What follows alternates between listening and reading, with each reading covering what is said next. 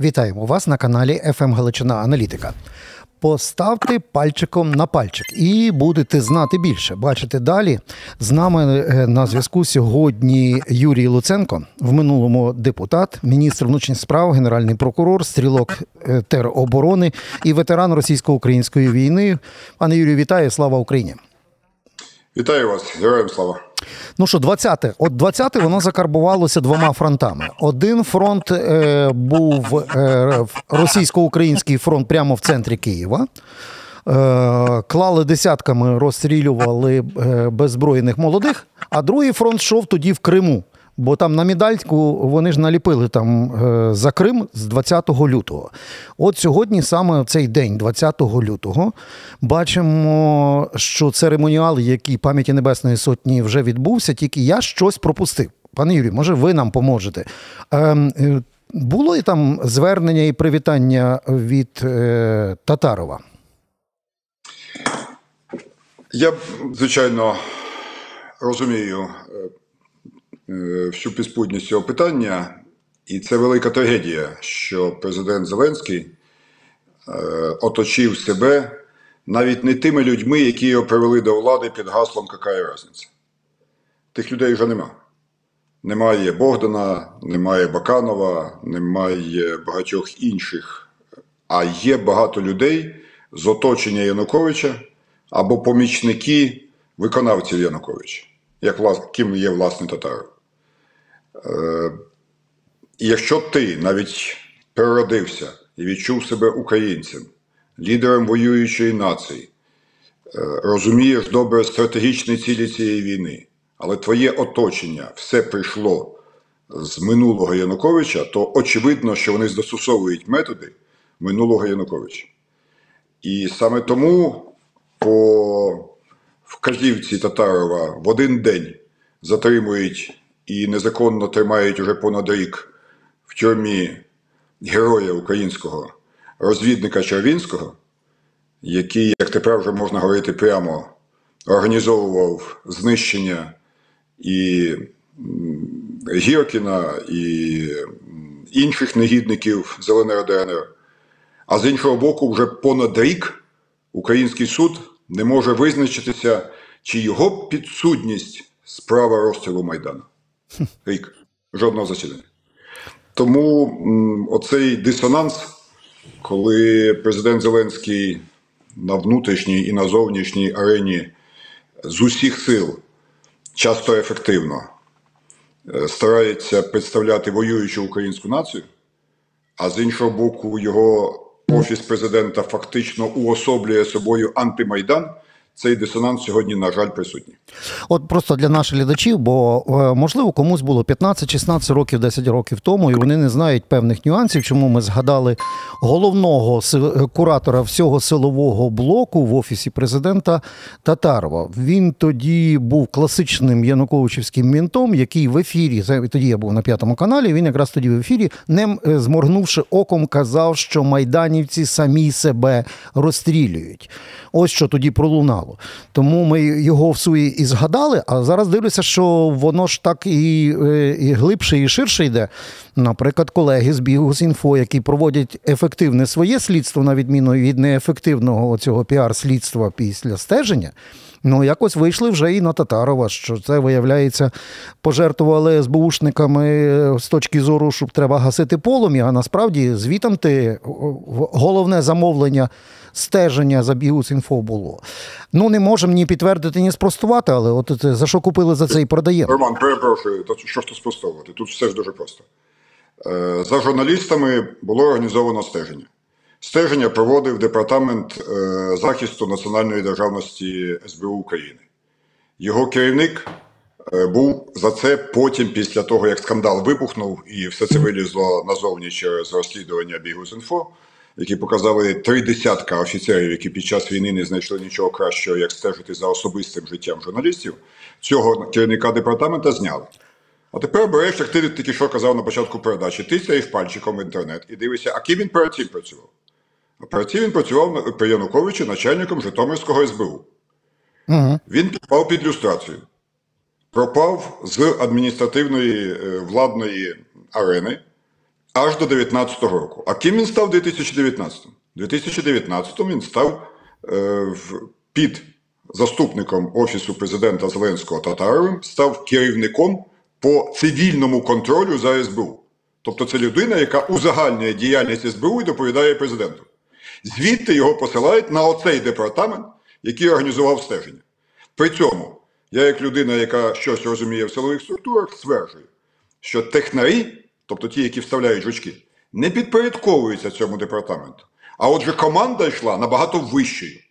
Тепер сумуємо цю інформацію. Отже, ми маємо людину, яка організувала фізичне стеження, якому допомагали технарі, котрі не в його владі, і при цьому ця людина працювала перед цим в офісі президента Зеленського. Ну, все зрозуміло? Хто в офісі президента Зеленського відповідає за силовиків? Татаров. Кого треба захистити більше всього? Татаров, бо за ним і силовики, і суди. Відповідно, скидають непотрібного ферзя, чи там офіцера, залишають ферзя. Так, але в, цьо, в цій оцій комбінації, як в тому анекдоті, та не складається тільки два моменти. Ну, перше, а, а до чого тут стежили за наркотрафіком, якщо це не СБУ задача? Це взагалі не підслідність СБУ. Я про це написав у Фейсбуці. Це стало зрозуміло ну, будь-кому, хто може знову ж таки тиснути пальцем, подивитися в е, Кримінальний кодекс е, і в статтю підслідність. Е, та ні до чого. Справа була зареєстрована в МВС, бо це їхня задача е, наркотрафік. А потім є таке поняття, була доручена оперативна діяльність СБУ. Знову ж таки, організувати таку взаємодію в інтересах одного начальника департаменту можна тільки згори. Е, На жаль, в нинішній системі координат, на відміну від моїх часів, міністри вже не виконують жодної е, самостійної ролі. І тому замість міністра внутрішніх справ е, в багатьох питаннях, замість голови СБУ, замість голови е, там, ДБР і багато інших, у нас цю функцію сьогодні перебрав на себе Офіс президента. В Офісі президента ключовим гравцем на цьому силовому і судовому полі є Татаров, коли е, і його е, колега, е, про- е, який, господи, який був е, помічником небезізвісного Портнова. Смірнов? Того Портнова, Смірнов, який був помічником небезізвісного Портнова. Ці е, Портнові запам'ятався всім як е, людина, котра організувала усі судилища Януковича. Усі. І Луценка, і Тимошенка, і десятків активістів, а потім е, всі погроми навколо ну, автомайдану тощо. Все це було його. І от його помічник сьогодні керує судами, а його колега з е, Януковичського Захарченківського МВС керує силовим блоком. Тому відповідь на питання зрозуміла. І, на жаль, вона саме така, як я щойно сформулював. Так, На але жаль, тут є- якщо ти нормальна людина, але оточуєш себе представниками диктаторського режиму, то рано чи пізно ти, твої дії будуть такими ж, як і в диктатора Януковича. Але тут постає філософське питання: а на хіба? Бо тому що е, ну, ча- час все одно тече, має здатність, і ситуація зміниться. І пізніше це ж е, Януковичівське оточення і першим же вдарить в спину. І що що, президент і Верховний Головнокомандувач точно це знає і розуміє. Але при цьому там Червінський сидить за ґратами. А, той самий Татаров, та, з всією тією катавасією, яка була з квартирами Нацгвардії і всіма іншими, та далі в, в ручному режимі камери по спальнях і туалетах розставляє. Роман, відповідь тобі вже дана. Її дав не хто інший, як е, дуже добре відомий Олексій Арестович, який просто плюнув на все, поїхав спочатку десь по Європам, потім Сполучені Штати, потім Монако, і звідти сказав: Я чоловік русский. Угу. Я принял эту цивилизацию, потому что это цивілізація свободи, справедливості і правди. Це та Ну. людина, яка дурила українців про 2-3 тижні війни, яка анонсувала контрнаступи, і ці анонси нам вийшли великою кров'ю. І тепер ця людина абсолютно спокійно поїхала туди, і згадаєте моє слово, буде або в таборі Трампа е, виступати як проросійський українець, або навіть в таборі Путіна буде виступати як е, жертва націоналістів України. Тому відповідь тобі дана.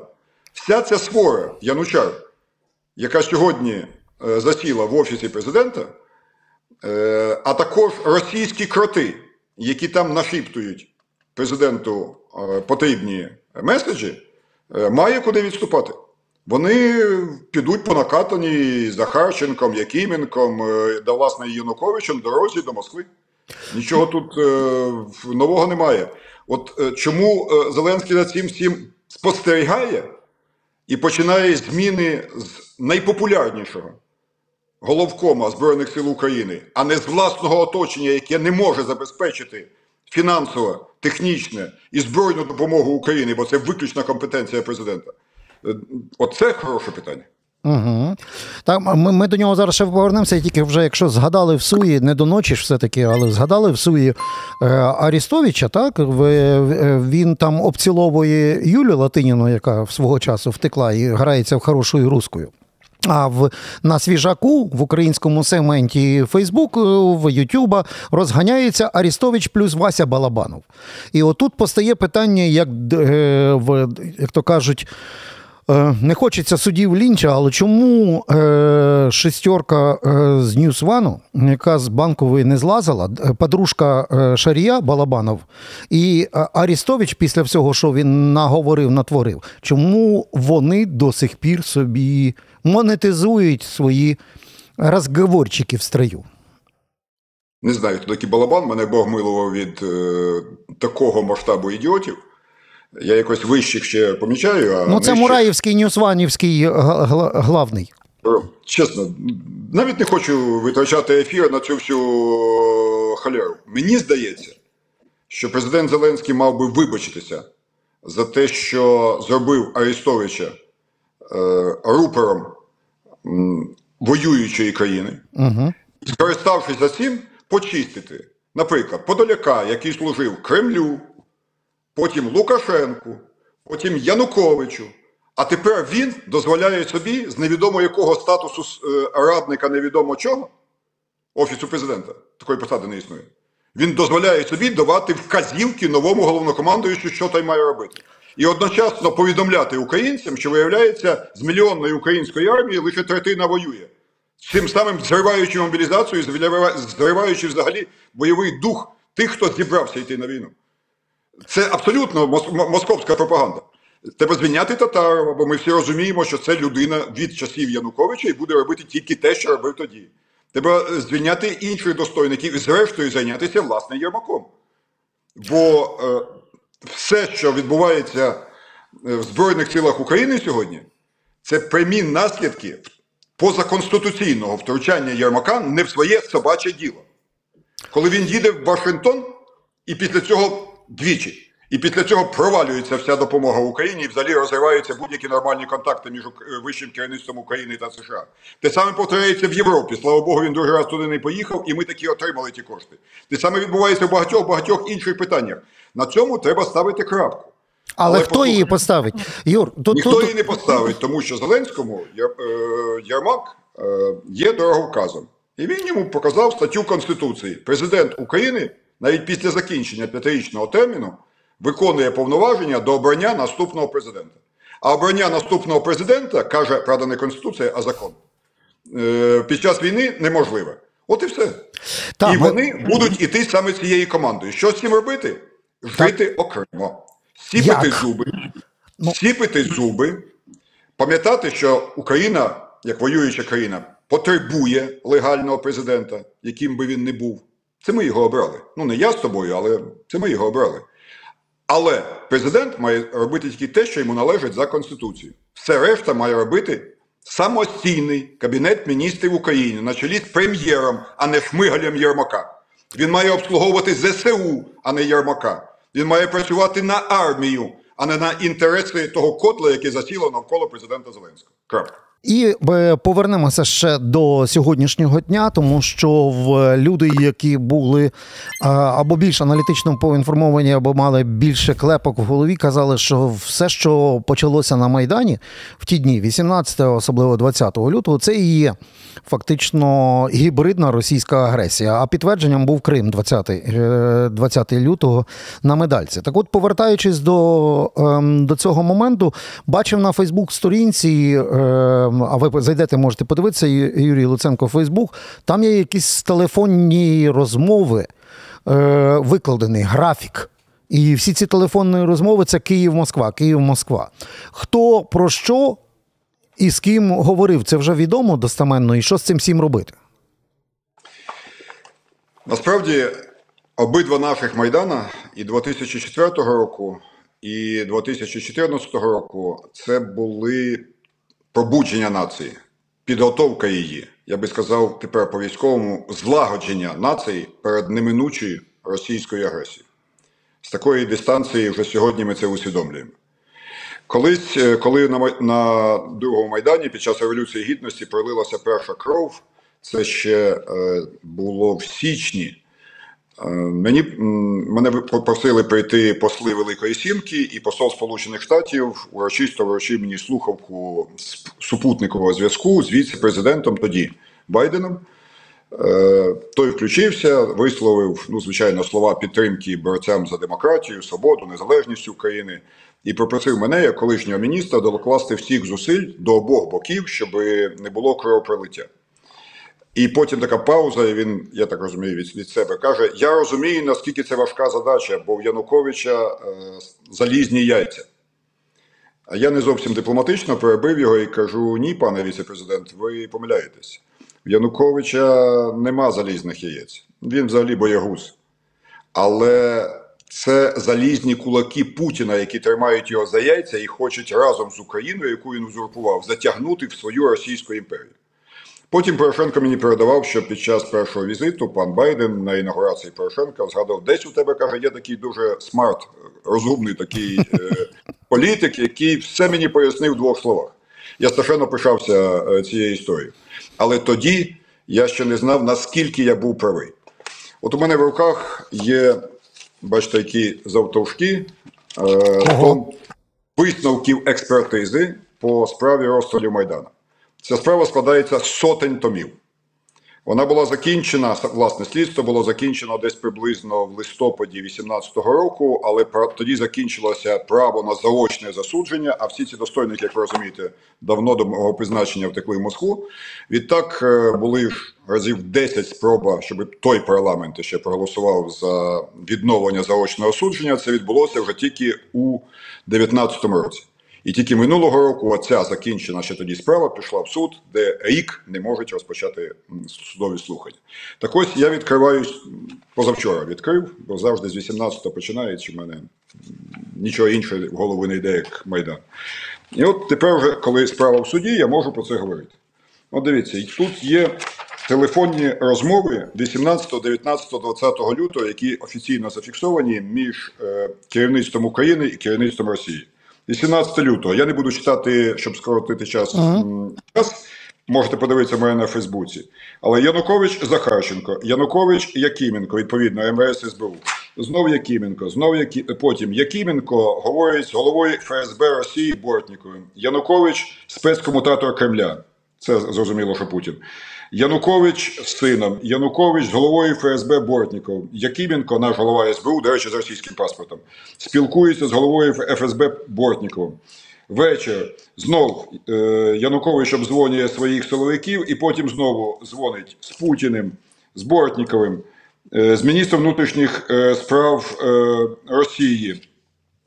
Тут починається, всі сили кидаються на штурм Євромайдану, і все це активізовується. Путін дзвонить Януковичу. Ну, що зробив? Холоп.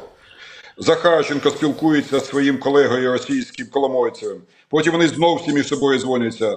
Е, Кремль, адміністрація президента. Кремль, адміністрація президента. Перемир'я. Ми пам'ятаємо, тоді було оголошене перемир'я. Починаються дзвінки керівництва Сполучених Штатів Америки, е, Європейського Союзу на Януковича.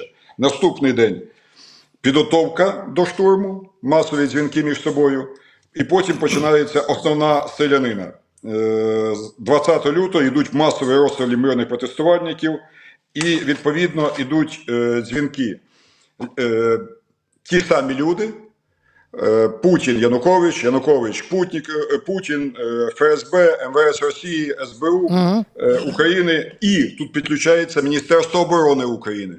Янукович знімає керівника генштабу Замана, який був недостатньо активно підтримував силовиків, які хоч стріляли в людей, і призначає запропонованого Кремлем адмірала Ільїна керівникам Генштабу. Тобто Росія каже, виводь армію, розстрілюй нахрен цих е, демонстрантів. Все це можна зрозуміти. Да, юридично, звичайно, ми не знаємо, про що вони говорили. Але те, що їхні дзвінки співпадають з активізацією розстрілів людей, те, що в цей час в Києві перебувала група від, вось- від 8 до 30 чоловік ФСБ, які сиділи в готелі Козацький прямо над Майданом і спостерігали за всім, говорять, що всі дії Януковича були скоординовані. Але Янукович такий боягуз. Він втік. Більшість силовиків, ні армія, ні внутрішні війська, ні навіть Альфа, яка правда спалила проспілки, але не, вступ... не, не почала масакру мирних людей.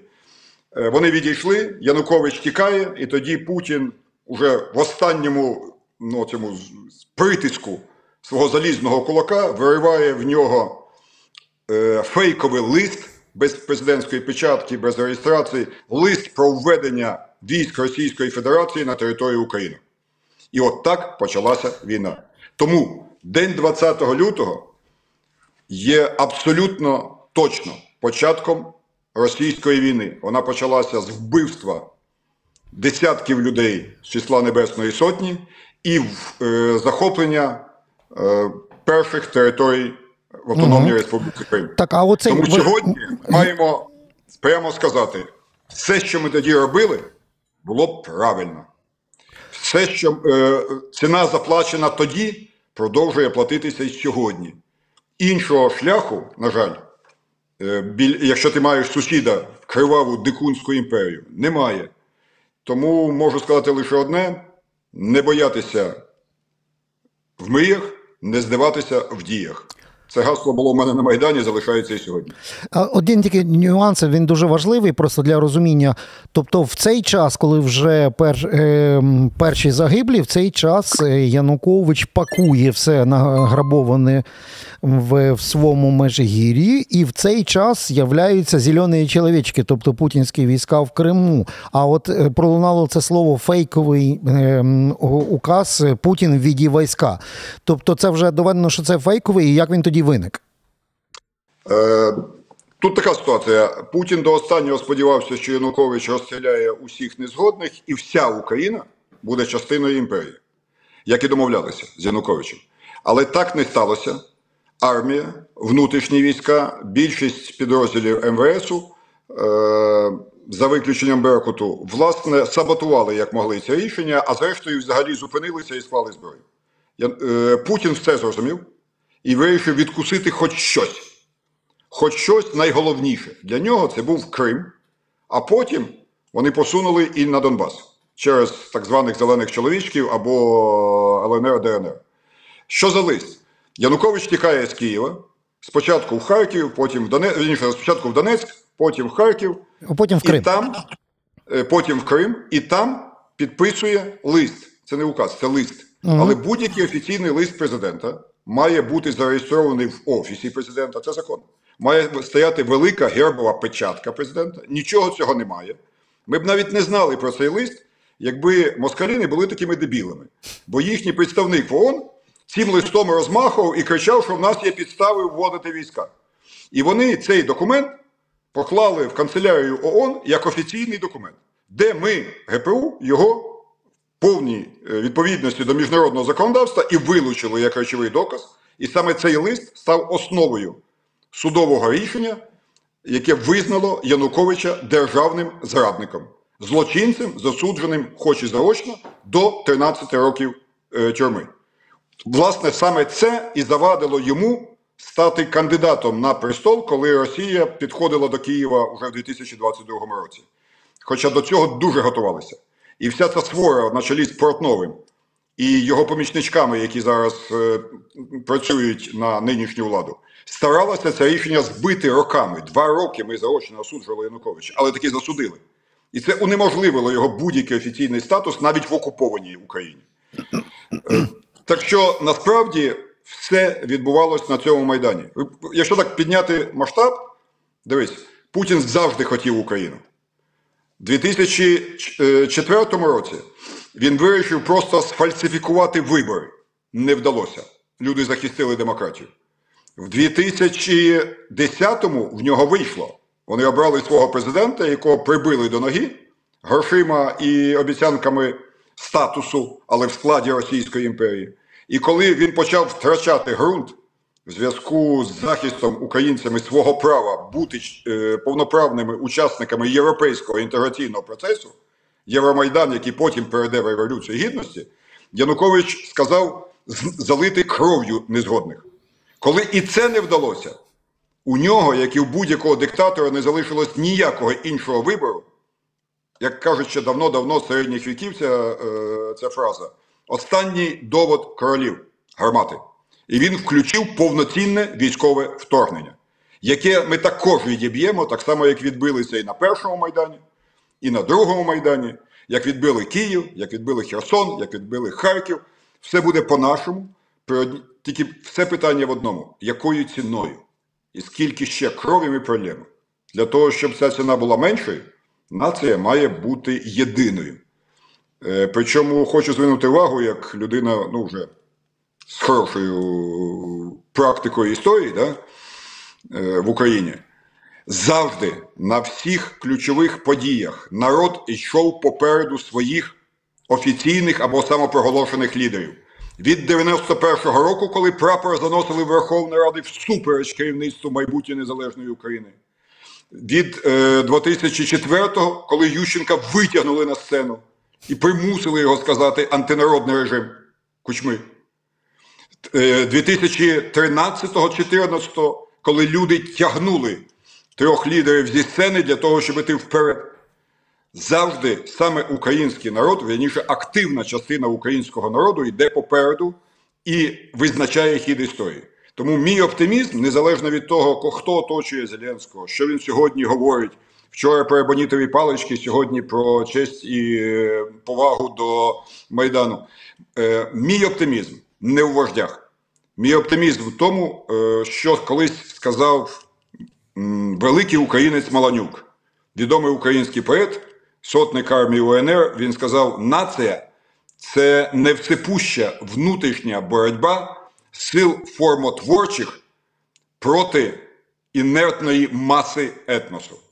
От цим ми займалися на Майдані, і цим сьогодні займаємося власне на війні. Крім того, що нищимо зовнішнього ворога, формуємо націю. Це киплячий котел, з якого вийде краща Україна.